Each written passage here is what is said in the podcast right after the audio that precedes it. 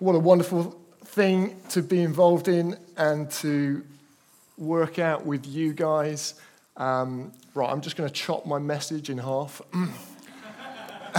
at this moment, but that's okay. You don't want to hear me, really. I'd much rather we still get 10 minutes just responding to Jesus and seeing what he wants to do in and through us together on this day. So, yeah, let's, uh, let's see how we get on. I wanted to talk about how you, as a community, in your various locations, can live in this Babylon. I don't know if you've had a handwritten letter anytime recent. Anyone had a handwritten letter recently, like last month or so? Yeah, what about three? It's a bit of a dying art, isn't it? And uh, when my wife and I were dating, uh, doing a distance thing, we used to write to each other these love letters. And um, I was up in the loft a couple of weeks ago, and sometimes when I'm up there, I'll have another look at them because I can't resist it. And uh, you know what? They're good now. Even looking back, they're good now. But they were amazing then. Because then, when we weren't together, it gave me a sense of hope. It gave me a sense that someone loved me, someone was for me. And it gave me a sense that actually maybe there is hope in this, that maybe there is a destiny and a future in this. And there was. Praise God. Hallelujah. I'm now married to that woman, by the way. the people of Jeremiah's day, they also needed a letter. And uh, this letter was amazing for them then, really was. It's also good for us now. Because it reminds us of how God would have us live in Babylon. They, Israel, had given their allegiance to other gods. There was rampant social injustice at this time. Widows, orphans, and immigrants were being taken advantage of. Inside the temple, all looked good. Outside of it, it was shocking. Child sacrifice, all sorts was going on. And God, in His mercy and in His judgment, brought a change. He brought a shift. Why? Because they had lost their distinctiveness as the people of God. Judgment came from the nation of Babylon as they come and invaded that place. And God's people were taken into exile in Babylon for 70 years. And in that place, how did God's people respond? As far as I could see it, they had several options. They could have withdrawn. Like they would have walked 700 miles to get there. They had to learn another language. There was so much death and desolation that had taken place. The priesthood was gone, the temple destroyed. I would have withdrawn, wouldn't you? In that kind of context. Or they could have attacked. There was a lot of hurt, there was a lot of brokenness. And that resentment can come out in nasty ways. They could have been aggressive just like their aggressors and retaliated by force. Or was there an alternative way to live in Babylon? Well, I want to read Jeremiah 29 and uh, just a few verses, really, um, and see what you hear. See what way you hear.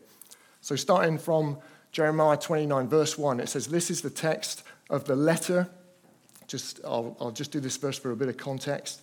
That the prophet Jeremiah sent from Jerusalem to the surviving elders among the exiles and to the priests, the prophets, and all the other people Nebuchadnezzar, he was the leader of Babylon, had carried into exile from Jerusalem to Babylon. I'm going to jump to verse 4 just to save a little bit of time. It says, This is what the Lord Almighty, the God of Israel, says to all those I carried into exile from Jerusalem to Babylon. They needed a word from the Lord of how to live in Babylon. Verse 5 Build houses, and settle down. Plant gardens and eat what they produce. Marry, have sons and daughters. Find wives for your sons and give your daughters in marriage so that they too may have sons and daughters. Increase in number there, do not decrease, do not shrink back. Also, verse 7 seek the peace and prosperity of the city to which I have carried you into exile. Pray to the Lord for it, because if it prospers, you too will prosper. This is the word of the Lord. What did you hear? Withdraw? No. Attack? No. I hope you heard positively integrate without losing your distinctiveness. Friends, that is how they needed to live then. That is how we should be living now. We're still in Babylon. Let's be honest, make no bones about it. This world is a difficult, dark place. The enemy is rampant in his seeking to destroy the church and the world. But we have a great victor who's building a great church, and he's calling his people to positively integrate into their Babylon, wherever they find themselves, without losing their distinctiveness. I've got three ways to live that I'm going to rattle through very quickly. We might get them all, we might not. Um, the first one is to leave the comfortable. You know, as a Christian, it's not meant to be easy. You know that, right? You don't look that sure. In John 17, Jesus speaks to his disciples. In fact, he prays for them. He says, My prayer is not that you take them out of the world, but you protect them from the evil one that's in the world. And that by doing that, you would sanctify them by the truth. Your word is truth. When we become a Christian, God doesn't promise us instant relief from all the difficulties of the world, but what He does promise is to protect you within it. So that means you can go with confidence and talk about Him wherever you are. He promises to sanctify you through those challenges and those difficulties to grow you to become more like Jesus. That's amazing, isn't it? What kind of things do we need to leave in terms of stuff that can become comfortable? One of those is sin. You know, we're meant to leave that stuff behind when we become a Christian, increasingly and for his glory. He who called us is holy. So he says, Be holy. Become like me through the power of the Holy Spirit. Why? So we can be distinctive from the world. You know, sometimes the church doesn't look that much different from the world. And sometimes the world doesn't look that much different from the church. God has called us out. we are new creations. We have an identity that is now not a sinner, but a saint in Him. And we can live out that call. I had an example that I was going to give you here, um, where I was out in town one day uh, a while back. It's probably the most outrageous example of this I could find. And uh, I was out with some mates, some friends, and uh, we'd had a few drinks. They'd had a lot more. We were stood outside. What should we do next? We were stood outside a gentleman's club, all right, posh name for a strip club. They said, let's go in here. I'm like, oh, great. I like, I'm not going in there. About eight of us lads, I said, no, I'm, I'm done, I'm out. And they're like, come on, Russ, what would Jesus have done? Like Jesus was a friend of sinners, right? Wasn't he? That's where Jesus would have been. I mean, they've got some lines. They know, you know, they're not stupid. I'm like, yeah, I know what you mean, but. And uh, I just thought, if I come in there with you, I am no different from you. I would have lost my distinctiveness. Was it hard to say no in the middle of the street when they were all trying to? Yeah. But I said, look, that's not me. I'm out and I went home. What else do we need to leave? Don't, you've got to hear me right on this one. Don't hear me wrong. We need to leave the comfortableness of the church. Now, if no one's here next week, Paul's not going to be happy with me. so don't hear what I'm not saying, but we've got to get out of our buildings. We've got to get out of our Christian bubbles. We've got to be in Babylon. We're not taken out of the world, we're sanctified in through it so that we might make a difference to Him. And you guys are doing a great job in this already, I'm sure.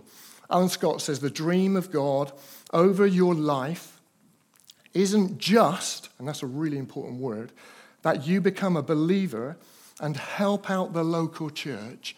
It's not just that you become a Christian and you help out in church, but that you become alive in His presence and bring life to every environment, spilling contagious hope into hurting humanity. Now, that's a quote. That is the dream of God over your life.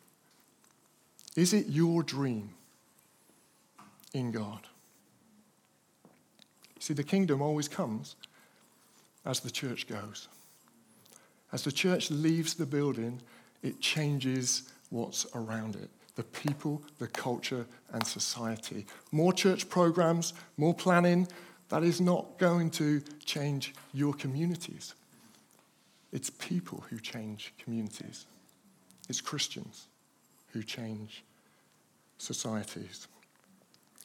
Number two, love the town. Okay, so we've left the comfortable, and now we need to love the town or the village or your neighbor okay? Or the city, wherever you are. We've got to get loved up with the love of Jesus. Jesus replied, You know this verse very well love the Lord your God with all your heart and with all your soul and with all your mind.